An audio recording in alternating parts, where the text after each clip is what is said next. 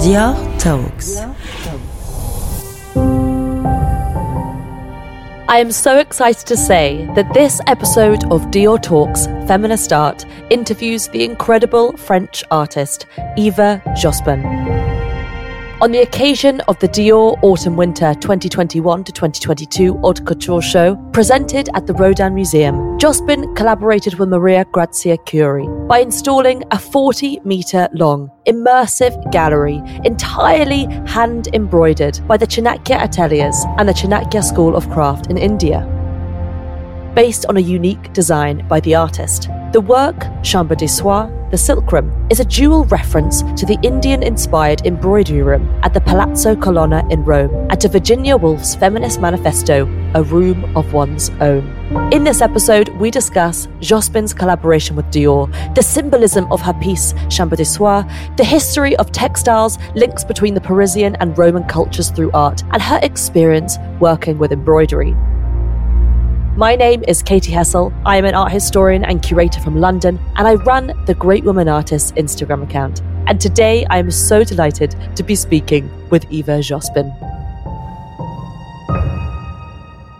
So, Eva, firstly, so many congratulations. Your work, Chambre de Soie, The Silk Room, provided the setting for Dior's most recent haute couture show at the Musée Rodin. And I have to say, it just looked mesmeric, like this glittering, immersive gallery come forest come temple, which at over 40 meters long must have been such an immersive, all encompassing and magical experience for those witnessing Maria Grazia's Maria Grazia Chiuri's latest show.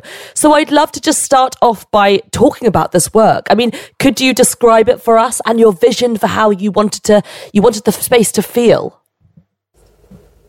Well, you know, the I, we will probably talk about this later, but the, the, the initial project was big, but then I met Maria Grazia and everything became huge and not big anymore. So I had to adapt myself to a 40 meters long setup and to try to understand what would be uh, the promenade, you know, like the, the wandering of the people walking in front of it and the size of your body and the, the moving images of your of, of the embroidery while you're walking in front of it. So I, I wanted to try to find a rhythm and some sequence that will move uh, with you. So it would start with a grotto and go to a forest and then a sort of a, a fountain or, or a temple and then a cenotaph and then again a forest. And during the show, of course, the models were moving in front of the of the image of the, the embroidery, and it was the same kind of, of motion I was trying to find. You know, so first was to understand what would be the scale of the of each element, and the rhythm and the changes between one element to another. Yeah, I mean, it just looked incredible in the show. You know, you see these models kind of almost glittering in the space. It felt so kind of hazy and moody at times. There were so many kind of different feelings in the space. I mean, did you did you think about the kind of aura of the space before putting it up? When we start working on the architecture with Studio Betak, uh, I realized that uh, my first, my original project was uh, Chambre de Soie, which is a room, you know. Yeah but then I had to work on the size of a of a of a gallery in a an, an unconstructed palazzo yeah. somewhere or in Versailles. You know, it's just a size that is not exactly a room, but more like a, um, an incredible gallery in some ancient palace. Mm. You know, mm. so I had to to yes, I had this idea that it was this kind of volume, and I knew that. Um, the craziness between changing the scale of the hand and each detail of the embroidery when you get close to it to such a big big space this changing scale would be would be quite amazing because it's always the way I work also for other uh, kind of sculpture I do. Yeah, I mean, it's a fascinating in a sense that, you know, from far away it could almost appear like some kind of abstract painting. And then when you get up close, you kind of realize these pockets of forests, lianas, rocks, waterfalls that kind of unfold in front of your eyes. I mean, this kind of utopian landscape. I mean, can you talk to us a bit about the symbolism of the imagery that you put into this work? Well, there's a lot of inspiration that uh, helped me to construct this work, but but uh, first inspiration, of course, was this uh, room of embroidery, Indian embroidery at uh, Palazzo Colonna. Yeah. That I saw while I was in residency in Rome at Villa Medici. I was uh, immediately fascinated by this room, completely embroidered by uh, with silk and uh, and gold chain. You know, I mean, it, it's really crazy. So that's the first inspiration. And uh, for this specific work, I've been paying a lot of attention to several painters, especially Vuillard, for the construction of uh, his colors and the way he leaves uh, he works with the background, and the background is always coming in the front. And so I can give you some more details about this specific technique he's got, and that impresses me a lot. And I was very happy to understand how to create this kind of vibration with with the the background, the silk background in the embroidery. And there's also, of course, Hubert Robert, which is a let's say a French version of uh, of a lot of Italian vision like uh, the Panini Capriccio or this kind of inspiration, you know. So it's the idea is that you will maybe like invent a fake palazzo and then add a real ru- ruin or real palazzo in front of it, and you will mix up those little scenes that called in the Italian painting capriccio. Capriccio, and uh, but it's not the coffee. It's not the coffee, uh, and then and then uh, it's like the ancestor of uh, Photoshop, but it's painter that are creating this little landscape where you have fake and real, and it's a vision of of um, of uh, a, a, a, let's say an, um, a vision that, that is a fantasy of maybe the past or maybe the future. You don't know exactly. And Hubert Robert did a lot of paintings like that, inspired by Italian painting. So that was another inspiration. And of course, I've been looking at some some uh, German painter like uh, uh, Frederick or, or uh, the, all this movement that is also dear to my heart. And I was looking at the way they, they, they have this uh, symbolism with, uh, with nature that is very interesting to me too. Yeah, it just feels like such a kind of I guess, emotive time to be working on such a, you know, natural kind of subject in the sense that, you know, this is the first couture show in over one year and a half that is presented in front of a live audience. And it's almost, I kind of get the sense of this idea of kind of regeneration and rebirth. I mean, did that ever cross your mind? Yes, well, I think every single new project or exhibition we're doing now has this importance and has this, this weight. I also think that it was particularly interesting to to display such a an artwork, but at, at the same time an art craft. Because the thing is that yeah. it's not only my vision; it's it's it's like so many people uh, uh, helping me to create this vision. And so it's it's a collective experience actually, because of course I, I it's really like the best way uh, artists were working with artisan in, in, in the past, and it's something we did again. And it's amazing because it's true that for a long time, an artist will give the, we call it in French cardboard, but it's like the sketches, the, the direction, and, and then he will find some people to, to like the best artisan to, to make this vision alive, you know. And that's what we did again. And I, I guess the emotion that I could felt uh, uh, when the people were watching it, it's because it's a word that they know. Because most of the things we go to see in in foreign cities, when you, you are a tourist and you go to Venice, you go to I don't know Barcelona, Paris, or it's because those words were created this way, you know, and we're and we know it perfectly. We know exactly what it is to put so many energy to build a cathedral or a, a, church or whatever, you know. And and it's just that we don't construct the world this way anymore, in a very different way. And and and when you see that this kind of uh, uh, master piece art craft done again it's an emotion because it's something we really we really know. It's our environment actually. Yeah it just it feels so tactile as well you know. I, I mean I, I, hadn't seen it in real life but just kind of looking at images you when you get up close i mean there's just so much kind of tactility to it. And i think as well after all this time we kind of want that sort of tangible thing to hold on to. Yes, it's uh, you know it's very funny because um, there is more than 155 colors. Wow! And then when they, yeah, it's crazy. And then um, they, um, at the end, they they had to um, dye the colors, and every time they were dyeing on a different material because they used uh, silk, cotton, linen, and jute.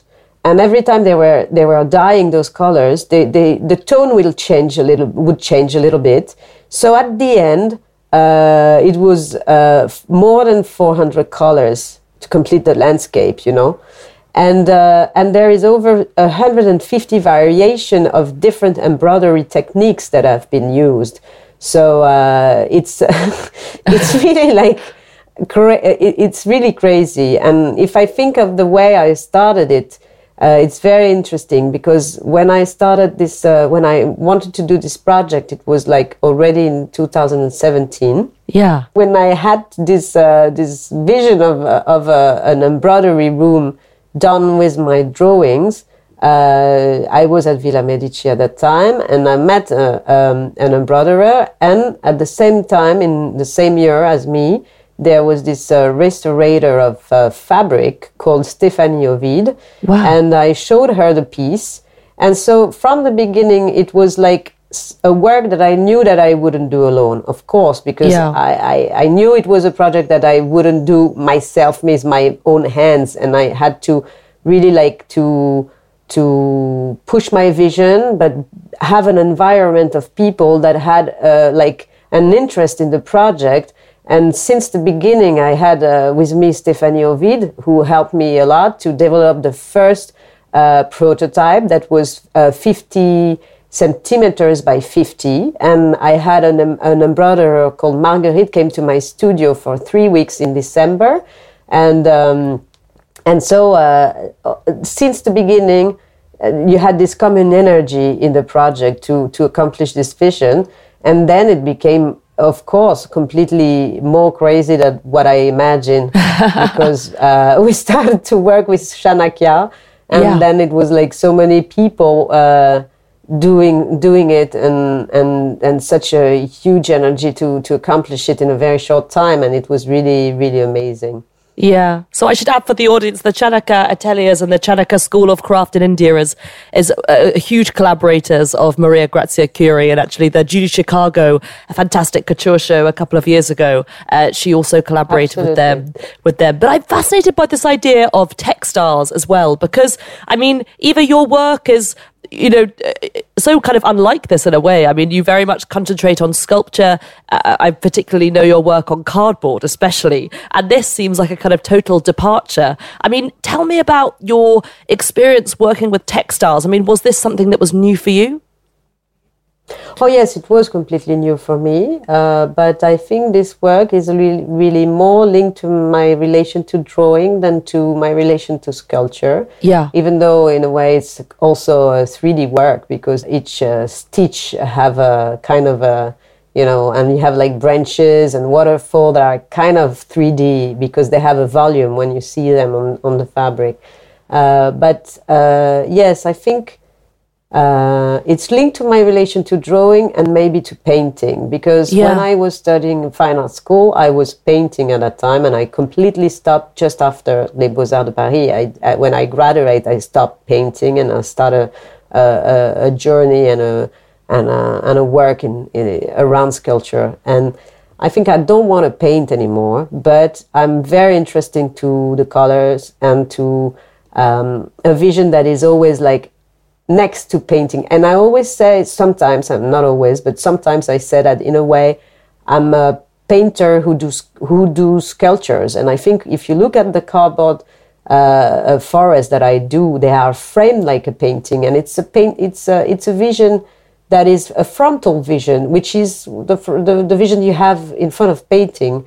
And then you have other works that you turn around and, and they really have like uh, the the 3D vision that you can turn all around it. But most of my work are frontal, and in a way, it's it's a relation, very big and and straight relation to to painting.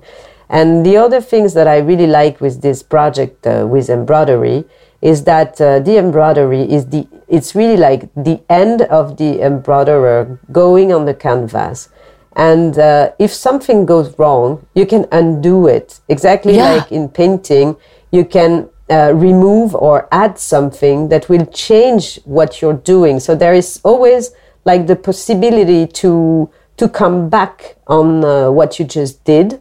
And in Yeah. French, there is this beautiful word used by a painter.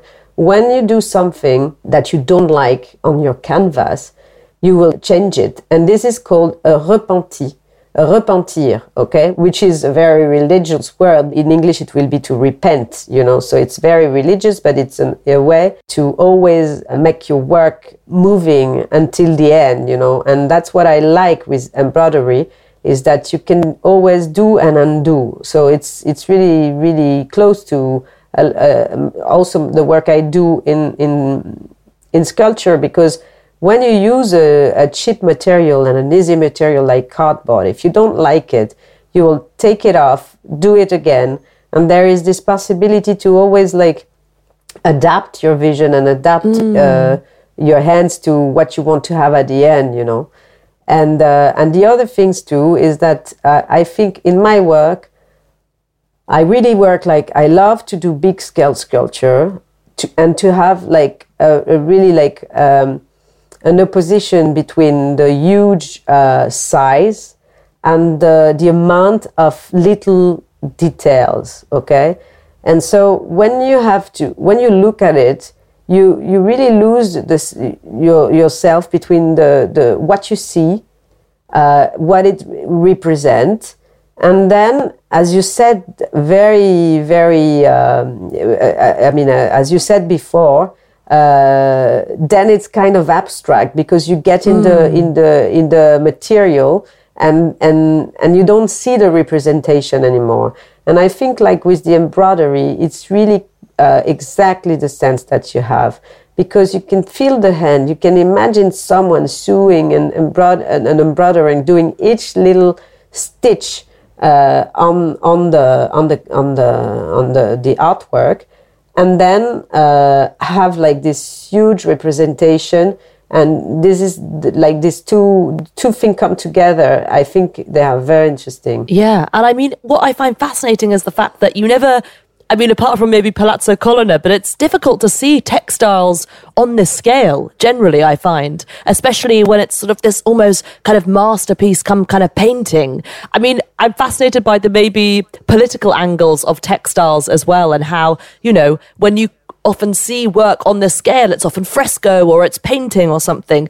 And I mean, was there kind of a political aspect of the textile? I mean, textile has this kind of deep history, especially kind of associated with women's work. But as we saw with someone like Judy Chicago, she actually kind of claims that imagery and that material back to something of kind of protest. Yeah, there is this dimension, but it's a very European dimension actually, because in Europe, this kind of, of work is a, is is associated to to woman woman craft, you know, and not even woman art, but really like woman craft. And Yeah. of course, doing it in such a proportion is a way to give some nob- nobility of uh, Yeah. on, on on this thing, you know, because it's really like going on the field of men because they always did the big scale work.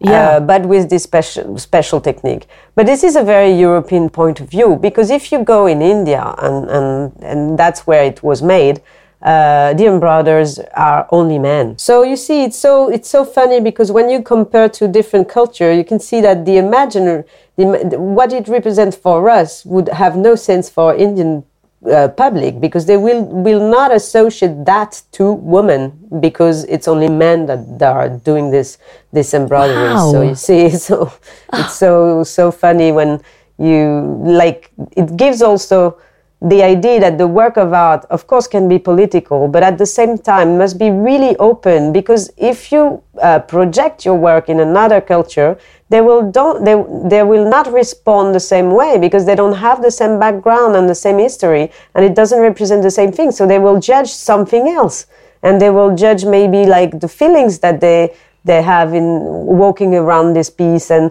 and maybe they will judge I don't know the. Um, the connection between an Indian technique and a European representation with those temples, with with this kind of forest, with the colors that come from my my love for Vuillard, which is uh, something even else, and maybe they will pay more attention to what it brings uh, in terms of uh, of uh, of uh, of relation and encounter between a technique and and and and, and a European or a French artist than than a political point of view on woman craft or woman art. You know, it's fascinating to hear about this. I mean, you're, you're completely right, but just the fact that it was kind of at the Musée Rodin, which is kind of famously male. yeah, but I had this question about uh, about Rodin, which of course is a, is an artist that I I admire, and it's of course because it's such powerful and such an energy. But it's true that when I was a student, when I started my my my my work and my my yeah my research, uh, Rodin or Picasso couldn't be models for us women because there were this this image of uh, ogres, you know, in the art, and I couldn't do anything about it, you know. So I could w- look at the work. Uh, and the work could be an influence and something, of course, I have uh, I have uh, watched carefully.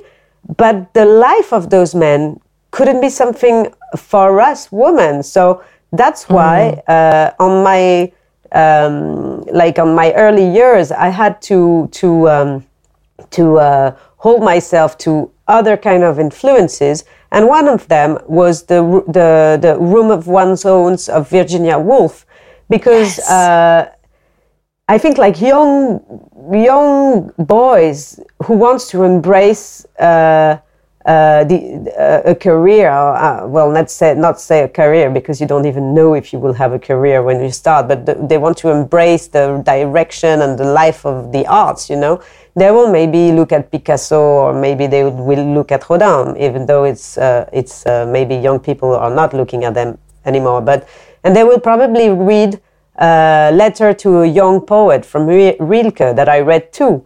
But then, if you're a woman, it's really not enough because uh, there's so many things that you will have to to deal with, and and you need some some woman uh, to show you a certain direction, which is uh, what I found in this precious book, uh, "A Rooms of One's Own" from Virginia Woolf, because she was like really remembering to the audience because it was a conference actually this work this book uh, she really wanted to remember to the older people uh, listening to her that uh, for women uh, most important is to find a space uh, to yeah. have a safe space to work you know and that the woman is always like in the dom- domesticity in the house with the children, with the husband, with the family, with the friends, uh, and always um, to, attached to to to uh, to the house, you know. And that first thing, if you want to create, is just to have a room of your uh, of your own, because it's the you can close the door and you can start to work and forget that you're a woman, because this is the idea, you know. It's just like when you work, of course, like men or women, when you're completely concentrating what you do, uh, you're a body in motion to just realize what you have in your head, and you don't really think you're a man or a woman. You're just like you, you're like, okay, my hands can do that, my muscle can hold this, and and you're more a body than a woman or a man, you know. But for that, for women, we need first to find a space for that and. Uh, that can let us uh, this uh, this possibility. So that's why it mm. was such an important book for me. And Rodin uh, is a great art- artist, of course, but absolutely not an example because nothing that he did in his life can be an example for a young woman starting a fine art school. You know. Yeah.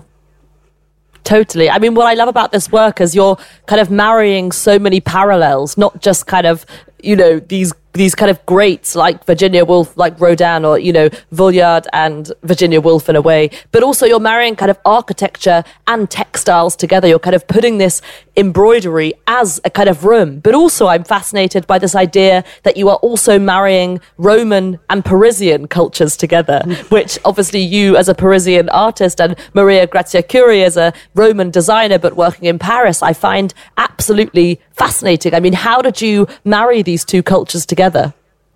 But because uh, you know there is a in it's it's very funny because it's true that this this work was completely inspired by Rome and by my my my residency in Rome, and I think Italy and France has always looked to each other? Well, let's say that France started to look to Italy before Italy looked to us because they started really like the culture is so long and so rich. I think for a long time they really didn't have to look at us because we were not that interesting. But I think like all Europe did this, uh, like the Roman uh, were completely linked to the Greek um, and, yeah. and Greece culture became a part of the Indian, the, the Roman culture, of course. But I think then yeah. all Europe has to refer to Rome because it's the uh, the journey to Italy, and that's how Villa Medici was created by by uh, Louis XIV uh, because they wanted to the the, the French artists that were supposed to come back and, and do some work for the royal palace and for all the castles uh, for the royalty in France to have a good formation and to go to see the master where they were because of course the work were not traveling and you didn't have any pictures at that time.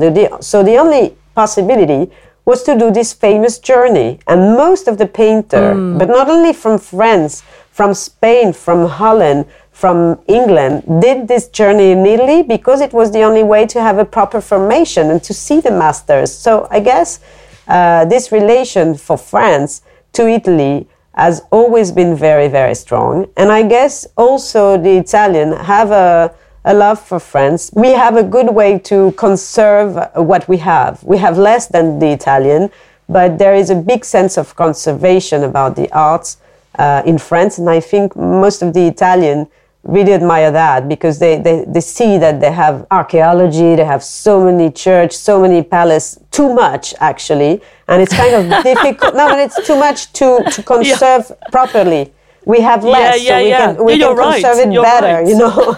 and so I think Italians sometimes say, like, oh, the French, they're, they're very good. And it's true that we're, in a way, we're better to conserve the, the last we have, you know, but, but they have so much more. And when you live just one year in Italy, it's crazy the amount of, of things that you have to see. It's it's uh, it's uh, endless. Really, like you could spend your life in Italy and not see everything that there is to see there. It's so rich and so crazy, and it's really like a forest of art. You know, really, like you lose yourself inside, and and it's why uh, this uh, silk room in in Palazzo Colonna is a masterpiece, but it's not that well known because there is so many masterpieces that it's a quiet one, you know, because the, mm. the, yeah. you have like, yeah, you have so many other others before that one that will be noticed. And that's, I think, what we have in common with Maria Grazia is that she really loved um, um, her culture and she really knows very well all the story of embroidery and she knew very well this room before before we met so it was also oh, like wow. a, a, recognition like do you know yeah. do you know this place yes of course i love it well i have a project amazing you know it was just meant to be because she was probably Perfect. the only designer in the world who could see precisely what is the embroidery room at Palazzo Colonna because she knows it perfectly, you know. So it's just yes, it's the encounter of two culture and uh, and uh, and and it's really nice because now she's an Italian in Paris. It's really great that we met. Yeah, no, it's perfect. And I mean, you mentioned earlier this uh, your inspiration of Vuillard. You know, this idea that you looked at his coloring again, a kind of key Parisian uh, artist who very much uses that kind of palette of France as well. That's what I find found incredible was the fact that you're using a kind of grand Roman scale and then kind of employing these French coloring. Yeah, well, um, uh, Vuillard uh, is amazing for the colors, but he's also amazing in the way he built the colors on the canvas because he's always ah. using um, there is always a background canvas with a with a simple color. It can be like a beige or a light brown, you know, and then you yeah. will find this color uh, uh, as a reservation uh, that will uh, be a part of the pattern of the of uh, of uh, I don't know the dress of a woman. It can be a shadow under a cup on the table, and he will build this and it becomes a, a, a, proper image of camouflage, you know, because you don't really, it, it creates a vibration in the painting because it's really like painted like a camouflage because the background come, come, come back always in front, you know. And this special technique that he has, I really wanted to use it for the embroidery because you can feel the fabric that is behind and it's always there actually, but it's mixed to the colors of the, the silk in the stitch. And so you always find it and lose it and find it and lose it. So it's not only the colors he used, but it's also the way he he he he always leaves some some parts that uh, that lets appear the, the, the background, and that's what I did with the embroidery and um, the Vuillard painting. Um, it's also a vision, not all of them, but some of them, a vision of domesticity. So yeah, it's, it's a room most of the time, and then you and there's a confusion between the walls, uh, between the the um, the dress of the lady, and uh, and it's also a vision of of intimacy, of domesticity, and there's and fabric and and the way the fabric and the pattern on the fabric will be such an important part of the painting is also um, a vision of fashion because this is the mm. way it works you know so i think this this specific painter uh, has more than colors to to uh, it's also colors it's also being in, inside it's also the, the dresses the pattern on the fabric uh, the way he works the, his own canvas as a fabric in a way, you know, because you and so it I, it sounds uh, well. It always fascinated me a lot, so I was very glad to kind of uh, uh have a, a, real attention to the way he built his painting to uh, to steal a little bit because you know like yeah. all the artists are stealing all the time from so many people oh my goodness that's our history yes and i mean we said earlier you know your practice usually you're working with cardboard and you kind of construct these incredible forests from these i mean how did this process working with Dior, working with Maria Grazia, working with the Chanakya? How did this challenge you? I mean, did it open up your eyes to a new side of art that you maybe had not yet experienced? Yes, absolutely. It was it was really I mean it was really amazing because I think uh, like Maria Grazia knew my work um, uh, on a totally different field and she had such a trust because I've been working on this uh, this uh, this prototype with uh, with my friend Stephanie Ovid. And and with Marguerite, the embroiderer that came in the studio to realize it, but it was 50 centimeter on 50, you know, it's just really wow. small. Yeah. And uh, yeah. I said, yes, I have this project. I'm not afraid of uh, big scale uh, installation. It's true that I have uh, an experience with them. It it was never that big, but um, I have an experience that with that, you know. Uh, but then she she completely trusted me. Trusted me. It's it's. Um, it was quite a challenge actually because it could have been uh, you know a real nightmare. But then i had uh, i think i was really well prepared and i had the, really the right people around me. And then um, mm. and then chanakya uh, they started to show me more and more. At first we had like uh, things like how to inter- interpret the drawing because they had the drawings so they knew the forms. They had the they had all the colorization so they knew the colors and they knew where to put them but then which stitch and how do you do it? So how do you yeah.